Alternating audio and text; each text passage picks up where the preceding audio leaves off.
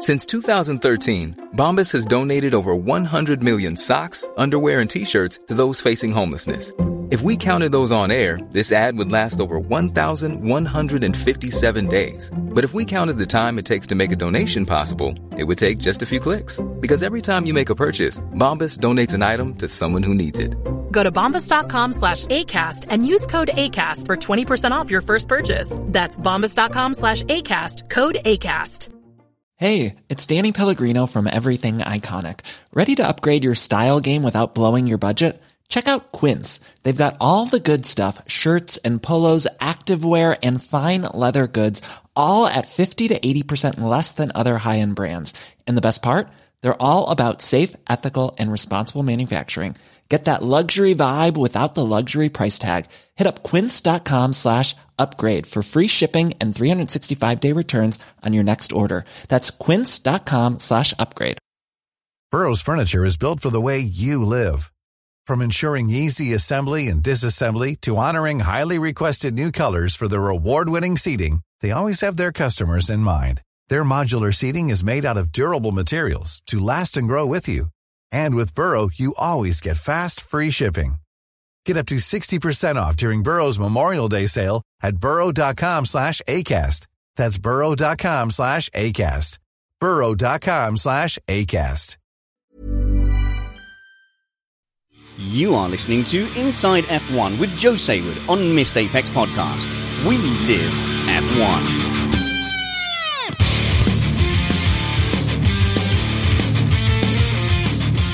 Welcome to Inside F1 with Joe Saward on Missed Apex Podcast, an independent Formula One podcast that aims to bring you a race review before your Monday morning commute, and a wide array of F1 subject matter experts that cover every aspect of F1 from racing, politics, tech, news, and business. This show is safe for work. We're keeping it clean here so you can play this with kids in the background or at work. I'm your host, Richard Spanners Ready. Thanks to Sparkles and the crew for doing a news show. I would have loved to have been on it, but until I can make this audio production stuff my full-time job, I have a hard time convincing the wife that three podcasts in three nights is entirely necessary. Now, I'm joined by a man beholden to no one who can fly around the world and podcast anytime he likes. The inexorable Joe Saward. How's it going, Joe? I think my wife might disagree with you on part of that last speech, but yes, I'm very well, thank you. I have been traveling rather a lot of late, and my sleep patterns are totally bizarre. But apart from that, everything's fine. I used to travel a lot. Do you find that when you go home, you're like an inconvenient guest in your own house? Yes, I reckon I recognize that, but I, I also have strange hours because I have to work as well. And so I just had four days with my granddaughter, which meant that the daytimes were spent working with my granddaughter, and the nights were spent working on on things that make money. So it was all very complicated, and I'm a little bit confused vis-a-vis time zones. But what the hell? I like it when you confidently try to teach a young kid mathematics or something like that, assuming that you will definitely understand it as an adult. Then you go to do it and realize you don't remember anything. Well, two and a half's a little young for that at the moment, but um, I can recognise a zebra's bottom at the moment, which is pretty good. So there you are. We went to a safari park. It was jolly fun. Joe, is it true that you're doing an end of season audience with Joe in London featuring podcast sensation Spanners Ready? Uh, it's always possible if you turn up. Yeah. Oh, of course, if you pay for the ticket, you know. Do I really not qualify for mates rates yet, Joe? No, you do. You, you're allowed in. Yay! So where is that then? So is is it set up the normal thing you do in Grand Prix, except you're bringing it to London? Well, I've had, I have it in London for the last few years in Knightsbridge because it's nice and central and um, and it's a good venue. And um, basically, yeah, I moved it to December this year because I couldn't do it in July because they had the F1 live show, Mm-hmm. um, which was on the same day I was going to do it because of the Austrian Grand Prix being back to back with Silverstone. I couldn't actually do both. So um, in the end, I thought, well, I'm going to lose against F1 Live, so I uh, I cancelled it, and uh, so we're having one in December, and hopefully loads of fans will turn up and see. It's Love- a bit like this, but uh, you can actually ask me direct questions, and I can be very rude about people without anyone knowing. yes, the bits that get cut out of the live stream, you mean, Joe? I don't know. I couldn't possibly comment on what you do to my words. Get here early, guys. Top tip: get here early. Uh, but surely the London ones are, are well populated because of the big F1 fan base. Yeah, it should be. Um, they usually are pretty good. Um, it's still a ways to go to beat the biggest one, which is Melbourne. I have I have more fans in Melbourne than I do in London, apparently. Maybe because everything's upside down down there. Who knows? But uh, I also have a lot of fans in Canada. So they're the two biggest ones at the moment. London's pretty good though, um, and usually we do two a year, which makes it a bit uh, a bit different. So we'll see. I'd like to have a full house if possible. Uh, James Funnel in the chat room's just you know asking for details. Basically, you know, you're talking. There's Q and A. There's food. There's drinks. Yep. There's food. There's drink. There's there's uh, Q and A, and basically you ask questions, whatever you want to ask about, I answer. And the more I drink, the better it gets. Excellent. Unlike this podcast, for me, that is. I, just, uh, I haven't. Hang on. Where's my booze? Uh, I've got. I've got some pills. Never mind. that is absolutely hardcore. Joe, um, I'm noticing. I was expecting to get on this Skype call. that's really hardcore. Yeah. I was expecting to get on this Skype call to see you in some exotic South American hotel room, but there you are, back at home in between in between these Grand Prix.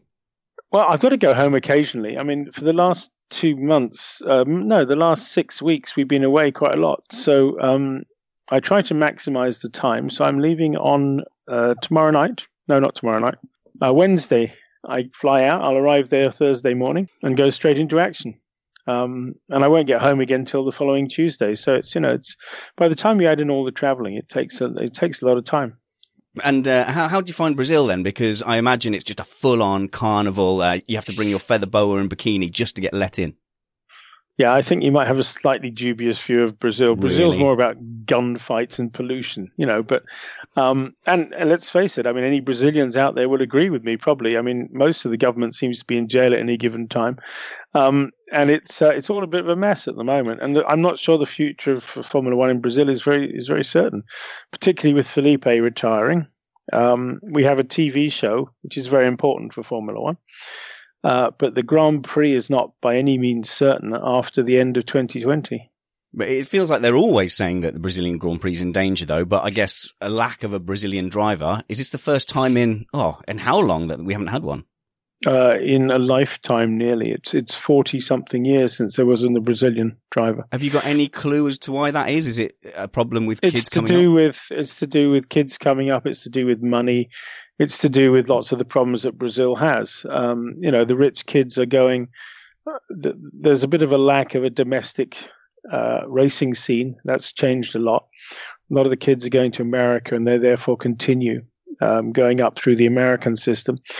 Uh, much many fewer nowadays are going to Europe than used to go to Europe. So there's lots of different reasons. Um, and also the internet has come along and there's lots of different things happening in the world. Yeah, Um, online and poker. racing drivers Oh, are not yeah. are not the national heroes they used to be. I was know. going to ask, is, is, do you think they've been hurt then? Because obviously you had your Sennas and things, but Barrichello and, and Massa, I mean, they've had long periods playing second fig- fiddle at, for, for other drivers. Has that hurt? Well, I think if you look at the, the long history, you go back to, I think the last time we didn't have one was pre Emerson Fittipaldi, which is probably 1970 odd, I think, maybe 69. Um, then we had we had Nelson, we had sorry, we had Emerson, but then we had Nelson Piquet, then we had Senna, and after Senna we had Barrichello, we had Massa. Um, and there were many others as well in between. But right now, there are no stars emerging. Felipe Nasr is a good driver, but there was no money for him. So, um, you know, really, he should be talked about in re- in relation to a driver Williams, but he's not being talked about because he's got no money. Yeah. Well, maybe when Massa announces his on retirement at the beginning of next season, that will give the Brazilian Grand Prix a boost. I doubt it. I think this one's a final one. Sadly, because he's a jolly fine fellow. And I I think he never stood a chance really of keeping that place, did he? Despite all the, the, the, the boisterous sort of doing down of his potential rivals and, and, and such. I think if you look at drivers over the age of 35, uh, just look at Kimi Raikkonen. You know, you get to an age where things begin to slow down. Fernando's being beaten on occasion these days by um, Stoffel Vandoorne. You know, one gets a different uh, appreciation of life after a certain age, um, and you don't have the same sort of lunatic uh, one one focus that you have when you're 19. 19 we're all you know we all know exactly what we want we all know this we all know that as you get older you learn more about life and you go hmm maybe i just don't want to drive into that wall at 200 miles an hour you know Yeah. um and so i mean fernando is still fairly lively but but generally speaking you know, you lose you lose a tenth here and a tenth there as you get older, which is why there are very few racing drivers who go over the age of forty. At 36, uh, Joe, I feel like I've lost more than a more than a tenth or two in every every portion, especially out on the road with my trainers on. Well, I'll take your word for it, but um, believe me, I'm still going on all cylinders, and I'm fifty something. So there we are.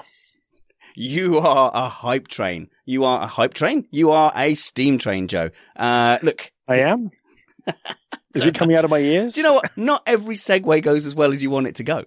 that was a crash and burn. I got to tell you. So never mind. Can't win them all. Ah, well, I have to. Sky Sports will have to wait. But Joe, the end of the season has, in many respects, come early. Hamilton's done it. He's the four-time world champion. If you'd have looked around Hungary time, around Silverstone time, would not have imagined we'd have wrapped it up with three races to go. But there is a British four-time world champion. Yes, there is, and he deserves it completely. And the only thing you can say is that Ferrari committed suicide, really. Um, not just the team. Actually, it was more the driver than the team. If you if you add up the points that Sebastian Vettel lost in the various races where he uh, blew gaskets and wobblies and all the rest of it, um, I think he's probably more responsible for losing than the team. I mean, the team has has had a number of mechanical failures and such things. Um, and they haven't helped. But you know, the collision in Singapore, that mess in Baku, uh, even last week in it was last week, wasn't it, in Mexico? Um, that was that was entirely Vettel's fault. Oh, I, I have no I have no idea why he wasn't punished, apart from the fact because uh, he he ruined Hamilton's race. Now, uh, normally if there was some consistency in the decision making, uh, he would have faced some sort of punishment. There's been this sort of move towards um, trying to let them race and not punish everybody. But I thought that was, you know, it was just, it wasn't deliberate, but it wasn't. It was messy. It wasn't. It was messy, exactly. Yeah. Uh, but in the past, drivers have been punished for much less than that. So we have to find a way of, of making things sensible. I agree with the let them race theory, but at the same time, you know, you've got to have a point at which you say well, you can no longer compare what we're doing now to what's happened in the past. Um, and nobody said that. So we're comparing what's happened now and we're going, well, hang on a minute. How in the world does Vettel driving into the back of Hamilton, giving Hamilton a puncture and getting away with nothing? How does that work? Why is that fair? And the answer is it's not fair and it's not right, but that seems to be the new theory. Just you know, it's a communication problem more than anything else, I think.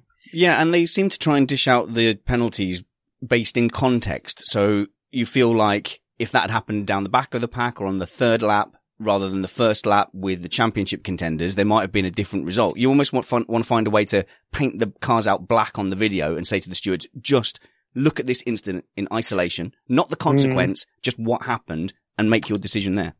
No, I think there's a little bit of um, just a little bit of uh, reaction in Mexico to what happened in Austin. In Austin, we had this decision, which was right and at the same time was wrong, which is Verstappen drives an absolutely blinding second half of the race, comes in, takes Kimi at the last on the last lap, literally a few corners from home, and then has it removed because he had four corner, you know, four mm. wheels off over a white line.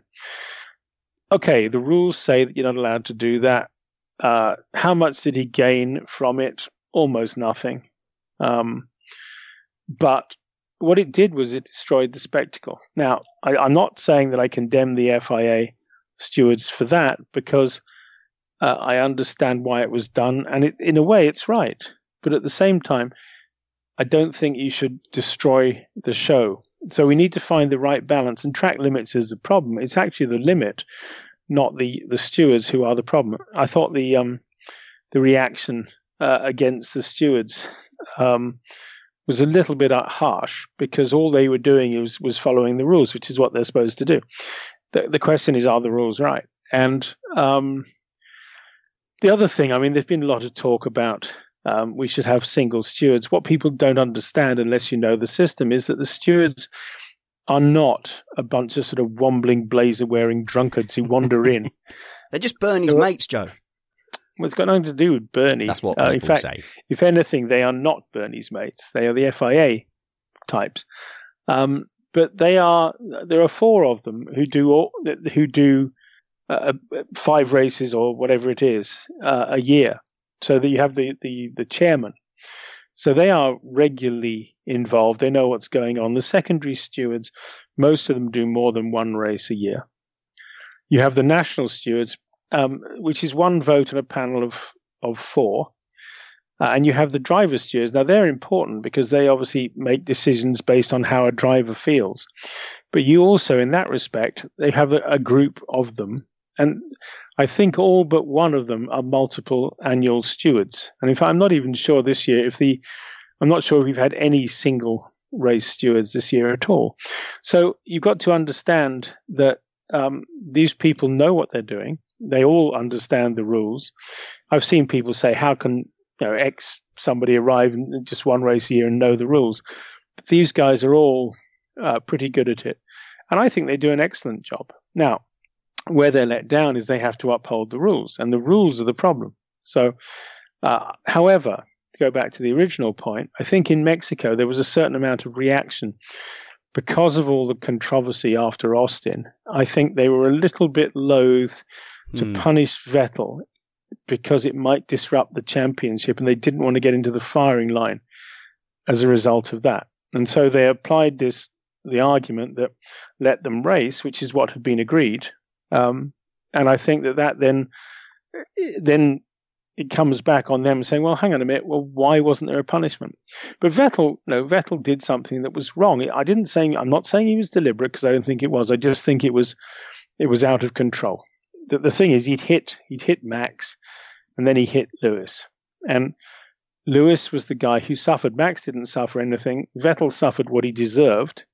Um, perhaps he deserved more. I think he, a, a five second penalty would have made it a bit better.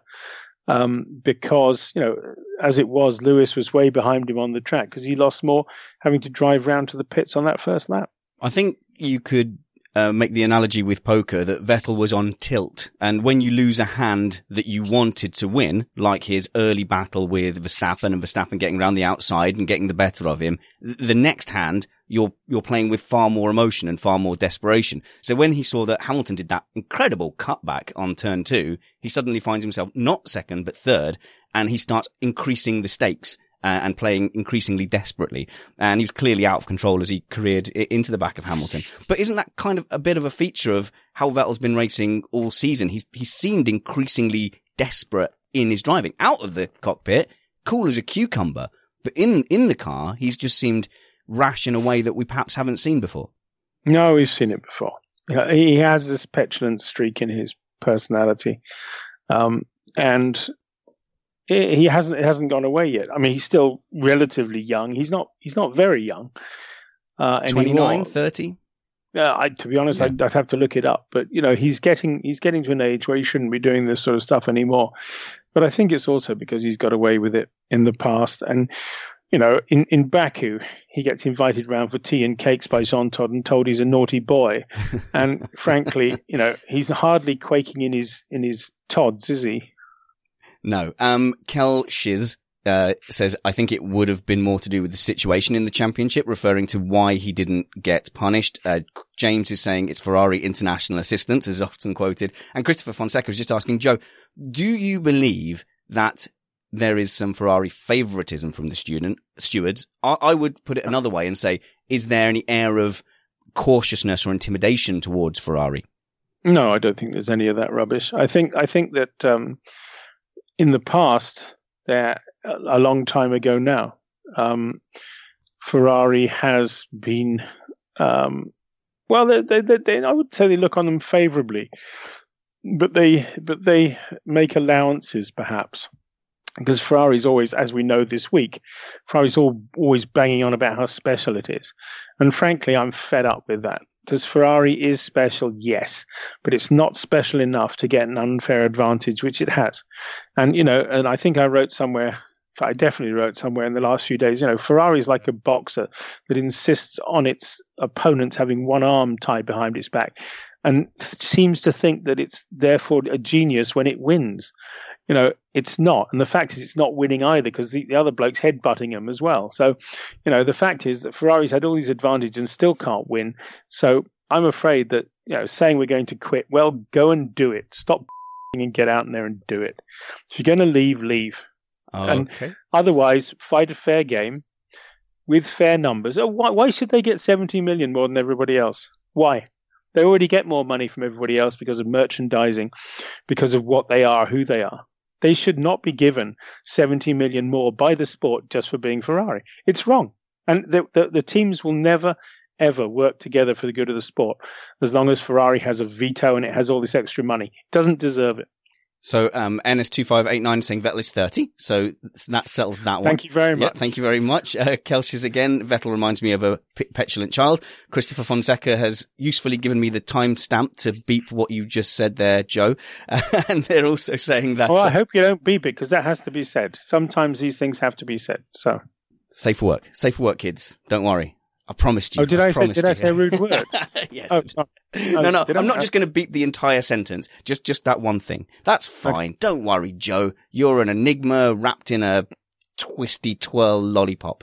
Um, but, uh, this comes back to the fact that Ferrari have obviously made a lot of noises that they're going to quit. Um, this seems like a sign that perhaps the honeymoon with Liberty Media is over. Um, and now there's, there's two facets to this. There's one is the reaction of the, the team bosses in general, and then Ferraris being particularly extreme. So firstly, I mean, no one's really meaning that they're going to leave the sport, are they? Surely this is all just bargaining to make sure that these proposals get watered down into something more favourable for each particular camp.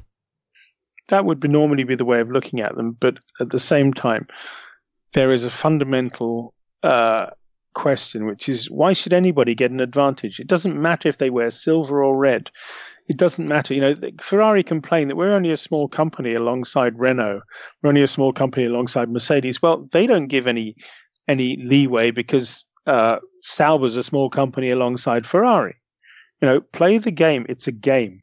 We're supposed to play the game fairly. If you want to play the game, play the game straight and win. If you're any good at it, win. If you're frightened of losing, and if you can't, if you can't beat somebody who's got 70 million less than you have, you're pretty damn useless. So get on with it, get it sorted, and stop whining about it. If you want to leave, leave. Because what are you going to do? That's the other thing. Ferrari is a listed company. It's on the, on the New York Stock Exchange. It's on the Milan Stock Exchange.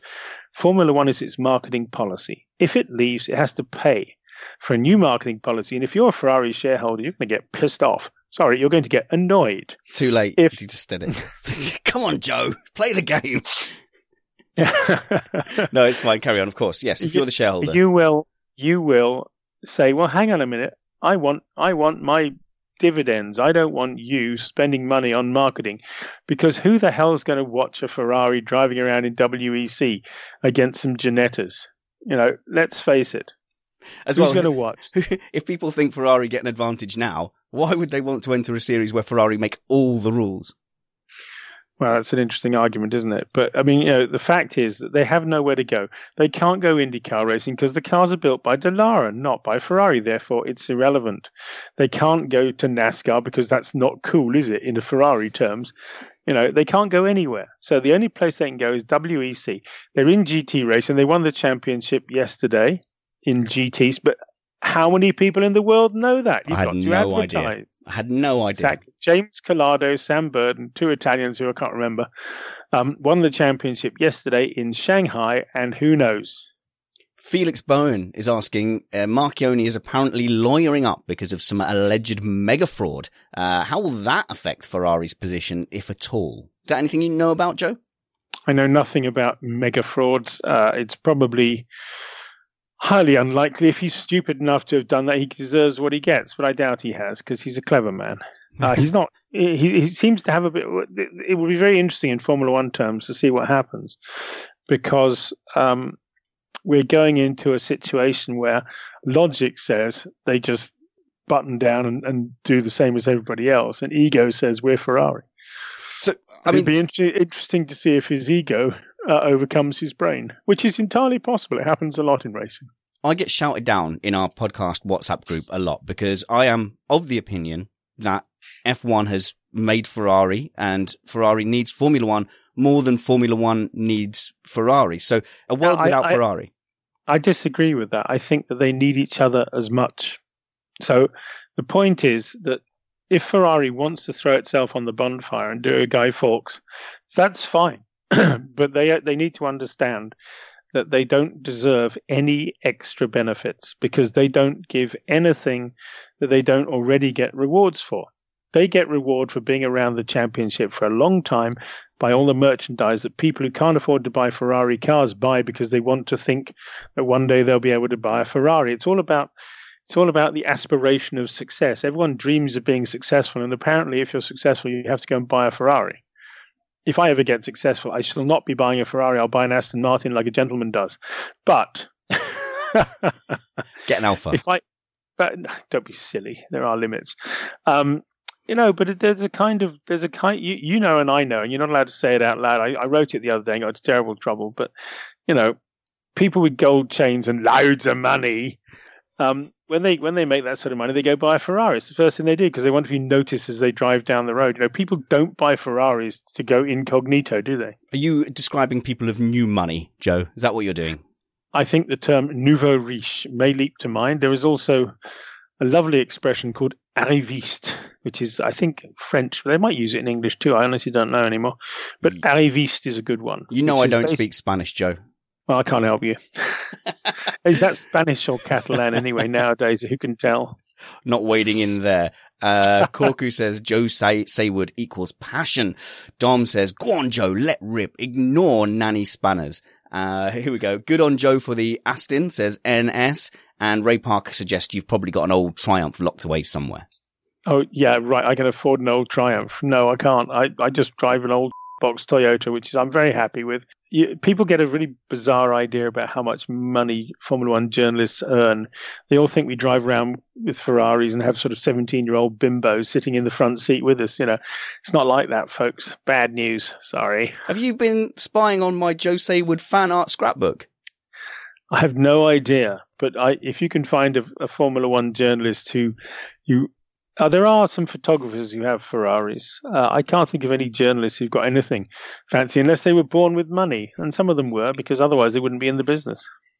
Okay, so um, careful driver in our Slack group uh, wants to know if you have any insight of Bernie getting involved behind the scenes. I think this is in relation to a possible breakaway alternative series. Is he allowed to do it? And would he have been forced to write, have a, a non-compete clause when he was on his way out of, uh, of F1?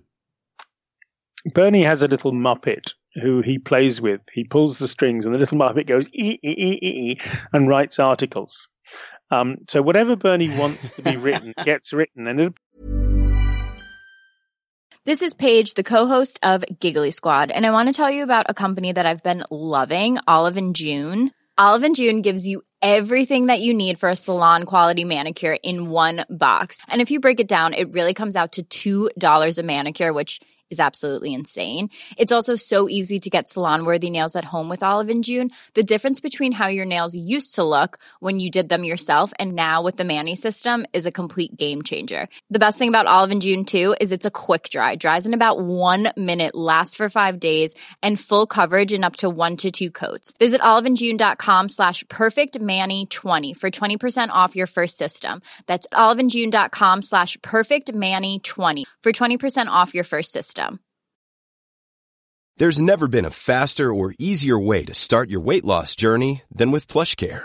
PlushCare accepts most insurance plans and gives you online access to board-certified physicians who can prescribe FDA-approved weight loss medications like Wegovy and Zepbound for those who qualify. Take charge of your health and speak with a board-certified physician about a weight loss plan that's right for you.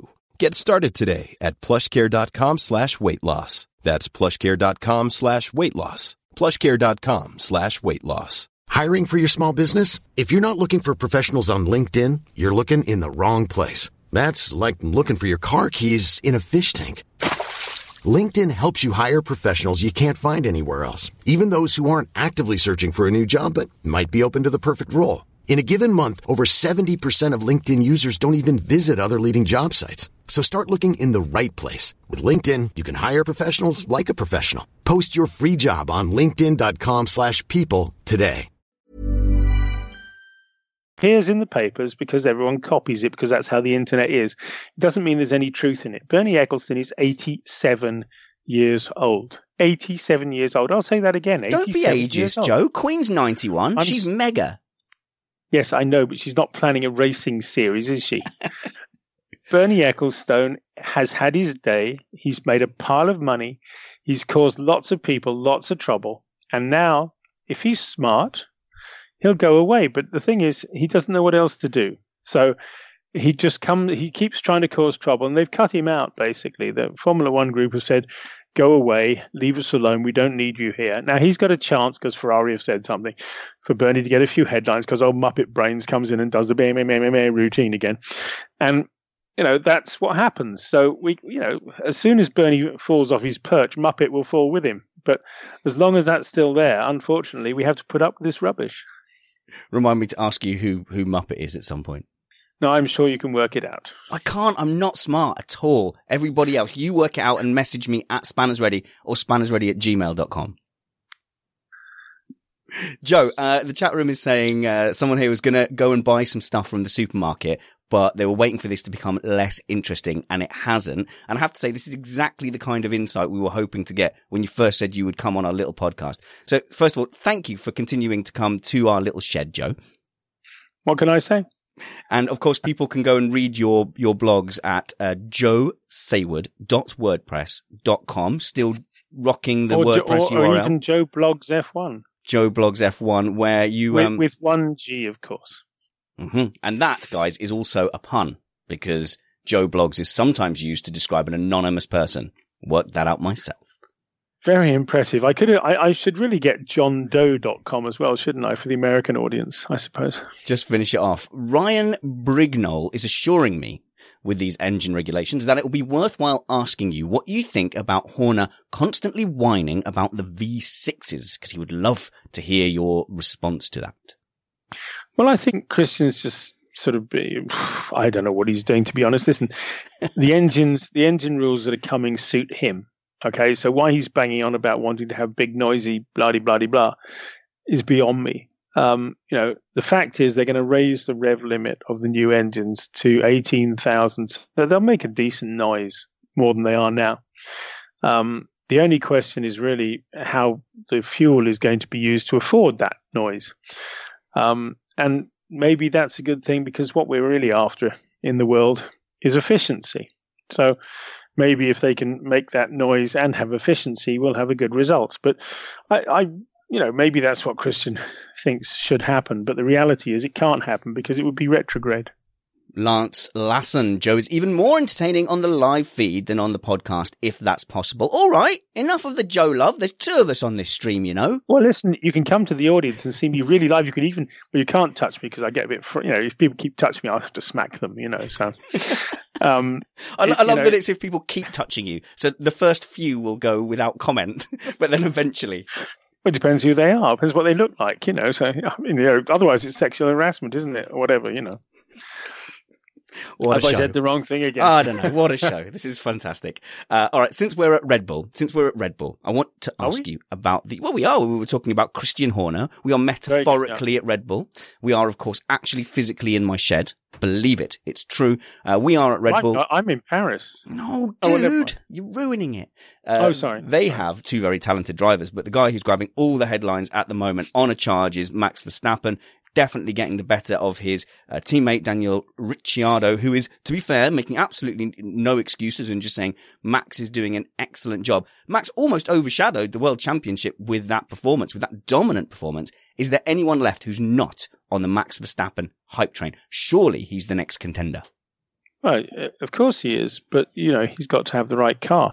But the fact that he's signed for Red Bull is really interesting because nobody saw that one coming. Mercedes didn't see it coming. Ferrari didn't see it coming. Red Bull, I don't think even saw it coming. It's just a question of he said, "I'm staying with you guys. Get it sorted. We'll go win championships together." Now, why he's done that? There's an awful lot of um, dollar signs I think that have helped on that one, and apparently his new deal is massive um, right up there with Lewis's last deal. But Lewis is about to get a new deal, which will push that the envelope even further. So, um, I think that uh, Max has decided probably he doesn't want to be. He's probably figured that Vettel and Hamilton be there for a few more years, and mm-hmm. he doesn't want to be second fiddle or even have to go in against them because somebody, if you go in against them, I'm not saying that Max wouldn't necessarily beat the other guys, but just having to deal with the politics is you're better off being number one in your own team in effect. And so I think that's what he's decided upon. And I think he's said to himself, right, you know, we're going to go do this until 2020. In 2021, I think we'll see Red Bull with, a, as I've said many times, with an Aston Martin engine, um, which will be built by uh, Cosworth and Aston Martin together. And I think we'll see, uh, with the rules as they are, they'll be a lot more open in the future, which is why I think we'll see other manufacturers as well. I think we'll see Porsche. I think we'll see McLaren doing their own engine. And there's a very strong possibility that Alfa Romeo will come too, but we'll have to see exactly what happens.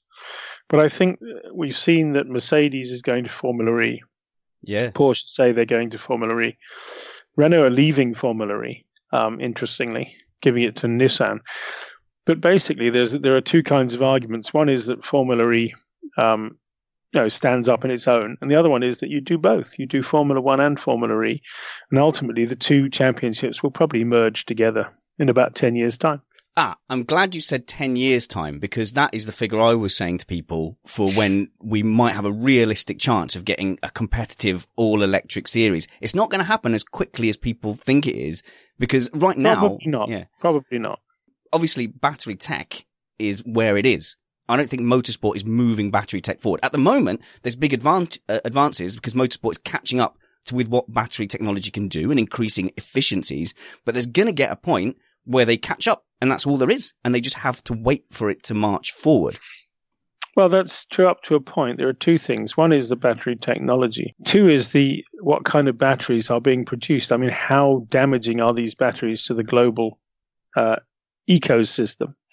because it's all very well producing something that's as, that's as good as petrol, but if you're producing things that have to be buried at sea, you know, it, it's it, it's not very good. The other thing is infrastructure. You've got to have the infrastructure to support um, the technology. So you've got to have basically charging stations uh, that will charge quickly, or give you replacement batteries, whatever it is. If it's battery swapping, it, there are lots of different options, but um, you still need to have the um, infrastructure in place to do that. So I think we've got a long, a lot further to go than people would like you to believe. Um, certainly, you know, you, you, might have places like California where you can cover the area and you can have the necessary infrastructures to do it. But I think that you know the world's bigger than that, so we have to we have to wait and see, and and that's why I think the two championships can happily go side by side for a number of years, um, and it may even go beyond 10 years, but you know that's a good point at which everyone can assess what things are at. Yeah. And F1, apparently, according to Philip Allen, should limit battery physical volume or mass, not electrical capacity. Uh, unfortunately, as far as I can understand it, I mean, that goes hand in hand. These new systems that they're bringing into Formula One cars add weight. And that's a, a big problem for a single seater race car series. Yeah, but that's exactly the point. You know, you say you can have as much battery as you like, um, but weight is the disadvantage, and Formula One is all about weight. Formula E cars are made up vast tons of weight. You know, it's one of the reasons they don't go up hills. Has anyone noticed, apart from me, that no Formula E race goes anywhere near a hill? Do you know why that is? Because the whole things would explode if they tried to go up hills. They boil. Uh, they can't do it. So, you know, you've got all the Formula E races there are, and correct me if I'm wrong, but every single thing is done on the flat.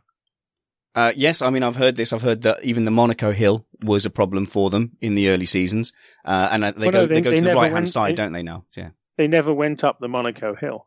Well, uh, as in they probably probably the biggest hill they have in the year would be when they were testing at Donington. I should think. Yeah. I can't think of any other hills I've seen anywhere in uh, in uh, in the Formula E calendar. I may be wrong, but I'm just thinking out loud. Yeah, I'm um, not. I'm not doing down Formula E at all. And as we get into testing, do make sure you check out Downforce Radio's uh, Formula E show, E Radio show, which uh, I also will appear on from time to time, hosted by uh, Matt Trumpets and produced by Chris Rainbow Sparkle Stevens. So make sure you go to Downforce UK uh, to check that out. Ready for the next Formula E season? No, I'm not doing Formula E down at all. I love the concept. I love the drivers in there, the personalities. Um, the the racing is very different to Formula One. It's quite aggressive. I love the way the drivers go for it. Um, but you know, when people say, "Why doesn't Formula E be a support race for Formula One?" for example, well, because it would look silly. it, would look they're just too slow. That's just where we are. That that doesn't mean you throw They, the baby out are, with the they are the same pace of Formula Four cars. Now the difference is that their TV coverage makes them look faster, which Yes. is clever. Yeah, no, no, and, and they should do. I, I- what gives it away is on the street circuits is how they react to the bumps, uh, and that's what visually gives away the pace. I think. Uh, but like I say, I'll sit and watch every Formula E race. I, I'm fascinated to see where it goes. Well, we'll see. I mean, I think they do have some very, very good drivers, and and the top drivers in Formula E are now being paid decent money too. Um, quite remarkable how much money some of them are getting. Um, but one has to bear in mind that it's still very basic at the beginning of the development curve. Well, the manufacturers are all in there because, to be quite honest, right now it's cheap as chips. They can take all their customers there, have a party, watch a few races that appear to be green and may or may not be, depending on how you judge it. Um, when it gets a bit tougher and the prices start going up, the cost starts going up, which will happen as manufacturers altogether will drive the cost upwards very quickly Okay, and so we'll see we'll see how it goes um, in the future. But you know, I don't think Formula One has to worry anything about Formula E in the long, in, in the short term and mid term even. And the other thing is, of course, they're owned by the same people. So and I'm definitely going to absolutely muller this name, but uh, Abhijit Gaiha says even with TV tricks, it looks really slow. All I say is if you do get an opportunity to go out and, and see a Formula E race, I think you'll be surprised in real life, even without the screaming engines, a herd of Formula E racing cars coming towards you down a straight is still a spectacle. And when they make contact, like they did in Battersea the season before last in that championship decider, it's still a spectacular thing to go and watch. If you get the chance to go and see it and judge with your own eyes, uh, I, re- I recommend you do so. Uh, back to Formula One drivers, if you don't mind though, Joe. feel free. Yeah. I have actually seen it live, and I'm not sure I'd be that ecstatic about it. But there you go, moving swiftly on. Oh, okay. So, well, who do you trust? Joe Saward, internationally recognized F1 journalist, or Richard Spanner's ready? I have a shed. I have a shed, you know. Okay. So, moving on to the drivers. You know, this question is coming. It's something we talk about nearly every time you're here, but people are just fascinated with the politics behind, uh, Williams and Funnel Racing is asking after the traditional massive retirement. Firstly, what do you think the reaction to him in Brazil will be after last year? There's a certain amount of awkwardness to it. And were you there involved in what was going on actually last year? Was it as emotional and spectacular as it seemed on the TV? Uh, it was quite. A, I was there, and it was it was fairly emotional. I mean, Felipe's a much loved figure. You know, Felipe Massa will always be a champion in the eyes of many people for what happened in 2008. Um, uh, because it's you know he, he won the championship and he and but for one corner two corners um, he was world champion. But he took it so well and he did it you know he did it properly. And and people respect that and people remember Felipe for that. And so yes there'll be there'll be a lot of emotion there this year. Um, uh, to some extent you know we went through it all last year and then he came back again uh, which you know I'm sure he was delighted to do but he didn't intend to Mhm. um, but I don't think there's going to be a demand over the over the winter time, you know, unless unless we have some sort of wild shake-up, which I can't really see it happening. Um, I can't see him coming back again this time, so I think it, this is definite. Now, whether it's quite as you know, whether whether he's going to be weeping down the paddock, you know, w- wrapped in a flag this year is another story. But I bet he does. Well, I hope not. I hope he actually finishes the race so we don't have to put up with oh that. yeah, good point. Yeah. but um, you know, I, I think that was that, he's had plenty of farewell wishes. So, you know, I don't see any any great changes. I mean, if I were Williams, what what would you do if you're Williams? You could try and get Valtteri back, I suppose, but you know, he's not going to go, is he? Um, unless forced. Robert Kubica, we still don't know enough because everyone's being very secretive. And if they're being secretive, why are they being secretive? The answer is Renault didn't take him. Therefore, what's wrong with him? Uh, Paul di Resta, the Paul di Resta is fine, but he hasn't raced the car apart from one race where it was hard to tell He how he have a chance, he, did he? He started last and he had no chance at all. And let's face it, he had his go in Formula One back in the days before the hybrid engines, and he had three years, and and you know the world passed him by. So uh, then we have the younger ones, Pascal Wehrlein, who I think is very good. Um, he's had got some problems, and he's had a few setbacks, but he's a decent choice. Um, but then you have to ask the question also: Do Williams need the money? And I think the truth is that Williams need money. So if if Kubica comes along with a pile of money from Polish supermarkets or whoever he's supposed to have behind him, uh, or, or Danny Kvyat comes along with a bunch of Russian money, I think Williams need to certainly look at taking it. But the trouble is, if you take money from two drivers, because obviously they're taking money from Stroll. Who do you? Yeah. obviously they're taking money from Stroll. Um, you have to look at what that effect that has on the team. So that they have to say to themselves, what are we doing here? Are we trying to win championships? Are we trying to survive? Are we trying to get better? Are we trying to move up and make the cycle different to the cycle we're in at the moment? The answer is, of course, they are. They want to win. They want to be successful. But the question is, you can't be successful and, and move forward unless you have the money to do it. How you get the money to do it is another question.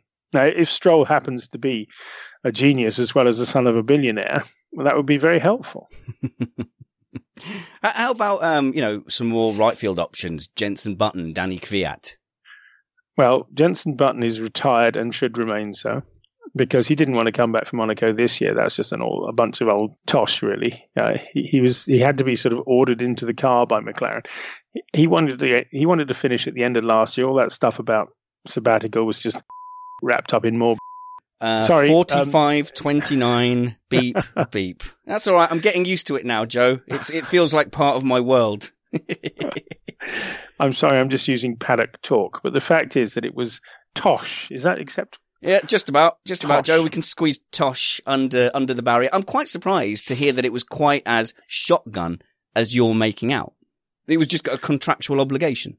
It was a contractual obligation. It basically, yeah, as I said before, when drivers get to a certain age, they don't want to do it anymore. I think when Jenson sort of got into his head that he had to do it, then he got excited about it. But I don't think he was excited about the idea of doing it at all. He was happy to retire, mm-hmm. to often do triathlons and hang out with his latest lady friend in California. You know, Easy on the it. eye, yeah. I Apparently so, yes. And he has a little dog there too. I hate. I, I, I don't like dog people, Joe. Have you got a dog? No. Not nowadays, no. They just wander around with their little bags and they think it's okay. It's not okay that they do that. I'll, I'll, leave you to that one. Yeah. Emails to joesaward at gmail.com as always. Uh, right. Okay. So, uh, have we, have we dismissed Kvyat? No, we haven't. If he's got, if he's got the, uh, the money behind him, he is quick. He just, he just isn't awfully controlled. So. Yeah, but what about, you know, Grosjean was like that. Hamilton was like that. And he's still a young man. Yes, he is, but he's got to have lots of luck to to come back from that. So, do you think that's a problem now? We are bringing in increasingly younger and younger drivers, and we haven't got the same cool heads that we had in the the noughties or the nineties. Well, I think there's this sort of mad idea. Well, you know, it's not a mad idea. It's, it's a true idea that people age 19 drive faster than people age 25. yes. That is that is fundamentally true because youngsters are nuttier. That's why most of the soldiers in the front line are 19 years old. I believe that's the case. So I think that when you bring kids in very young and you destroy their dreams, I was actually looking through um, some of the Formula One rejects in the last couple of days, and I was shocked by how young they all are. I mean, you, you look at Jean-Eric Vergne and, and Costa, etc. Yes, all these people. You just think, wow, he's still that young, and you think, well, wow, you know, he never really had the chance. Um, but that's down to money and the fact that Red Bull can just throw money and they basically just, you know, it's a big mincing machine for young drivers.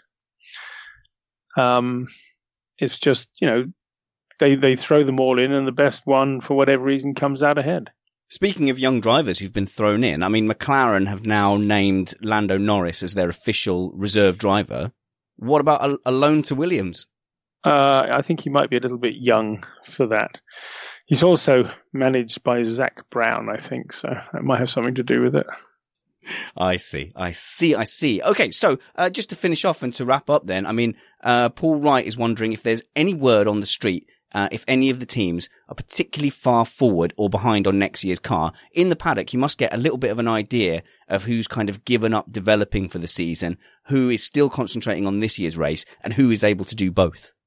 I don't think there's anybody clawing for the last championship point, really, in, in serious terms.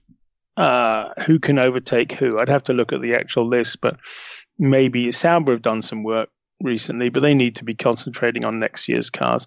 Everybody should be on to next year. Some of them have been on next year since March, you know. uh, it's as simple as that, you know, because there is more potential. Once you know the state of your car, you can pretty much guess where you're going to be at the end of the year. So, Force India, for example, now they're sure of the position they're in fourth place. There's no point spending any more money developing the car. So, they've stopped. Going back a step, uh, Mr. Bonds in the chat room is saying the youngsters have more karting and race game experience. See, I think it's all about the video games. And, and once I get Joe to play Mario Kart 8 with me on my new Nintendo Switch at Christmas, uh, maybe I'll bring it to his London live event. We'll set up a big screen. It will be ace. And if you could see Joe's face now, you'd see that he probably doesn't agree with that. Mm-hmm. Probably not. No, I'm, I, I, I I'm baffled by the whole concept of, of virtual racing. So, what's the point of racing if you can't kill yourself? Yeah, and there's, there's there's a lot of people in motorsport who would agree with you, Joe. Clearly, your grandchildren have sucked a lot of your energy and uh, we need you grandchildren you mean grandchild grandchild yeah. sorry we, we need to have you refreshed and ready to be able to report on uh, the brazilian grand prix of course you get a race magazine out very very quickly after the race called gp plus magazine Indeed, great Grand Prix Plus, but I wouldn't buy it right now, folks, because we're coming. To, we have a strange subscription system whereby we do it by the calendar year. So you're coming to the end. Unless you want to buy all this year's magazines, don't subscribe now. But subscribe in a few weeks' time. You'll get the whole of next year. You see. Uh-huh. So um, that's how it works. But you can do. You can subscribe now if you want, but you will. Um, you will only get the ones from this year because on December 31, um, they will disappear. So you also have a super secret um, newsletter, which I assume is is being posted to Missed Apex Central at any moment. it's a it's a super secret newsletter which goes to the industry. If you want to buy it, you can click on my face and look up secret business newsletter or whatever it's called. Uh, click on the face on the blog, Joe Blogs F1. You click on the face. Actually, let me do it, and I can just make sure I'm not telling you a bunch of lies here. Um, you go to the blog and you click on the face of Mr. Saward, who's there on the there on the right hand side. You click on that, and it goes to a thing saying, "Hello, I'm Joe Saward," and then it says JSBM Insider Newsletter. And if you click on that, you can find all about the business of motorsport, which is actually a uh, it's an industry thing, but super fans can buy it too, and that tells you all kinds of stuff. It's not just Formula One; it's everything. Okay, so obviously, so I, I know I know all about NASCAR as well. Would you believe in my spare time? What's a NASCAR? No, I don't understand such things. It's a sort of taxi thing without the light on the top.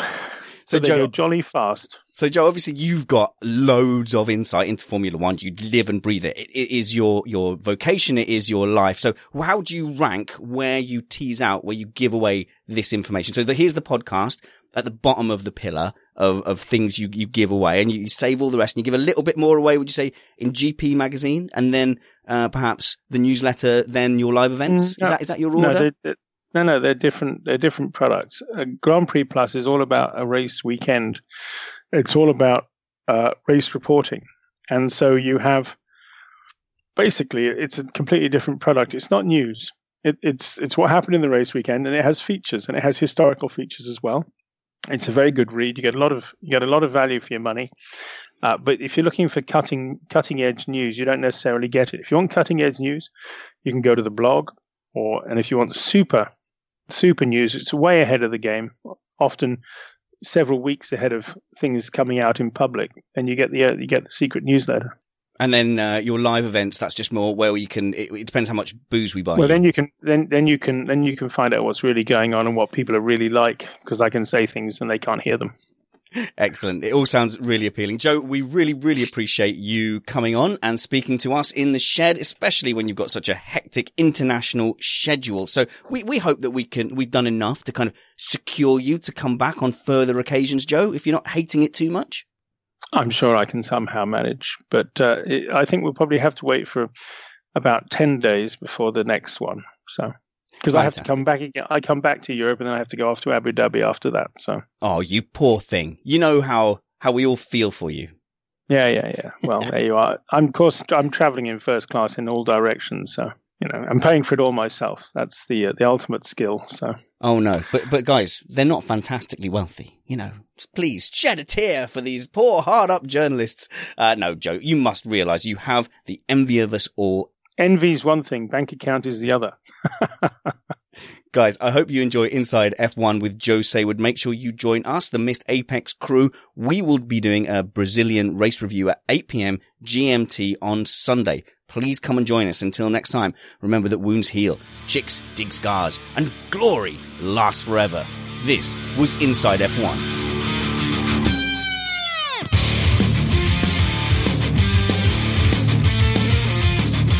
He's doing it!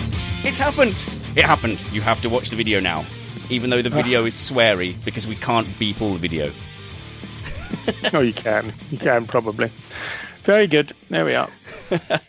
Joe, thank you very, very much. Go and rest, recover, recuperate. I shall do exactly that, and then I'll get in the plane and ruin it all.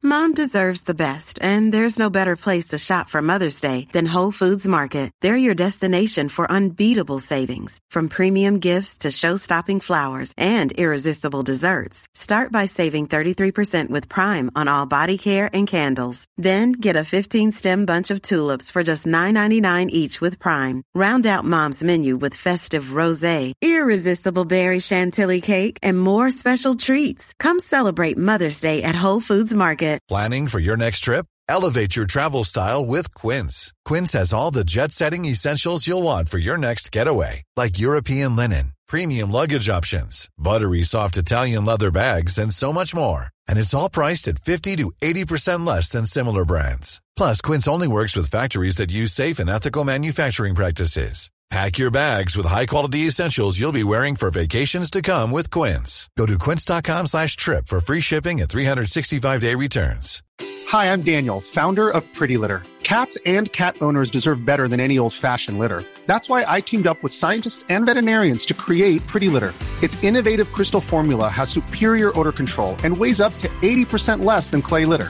Pretty Litter even monitors health by changing colors to help detect early signs of potential illness. It's the world's smartest kitty litter. Go to prettylitter.com and use code ACAST for 20% off your first order and a free cat toy. Terms and conditions apply. See site for details. Mom deserves the best, and there's no better place to shop for Mother's Day than Whole Foods Market. They're your destination for unbeatable savings, from premium gifts to show-stopping flowers and irresistible desserts. Start by saving 33% with Prime on all body care and candles. Then get a 15-stem bunch of tulips for just $9.99 each with Prime. Round out Mom's menu with festive rosé, irresistible berry chantilly cake, and more special treats. Come celebrate Mother's Day at Whole Foods Market.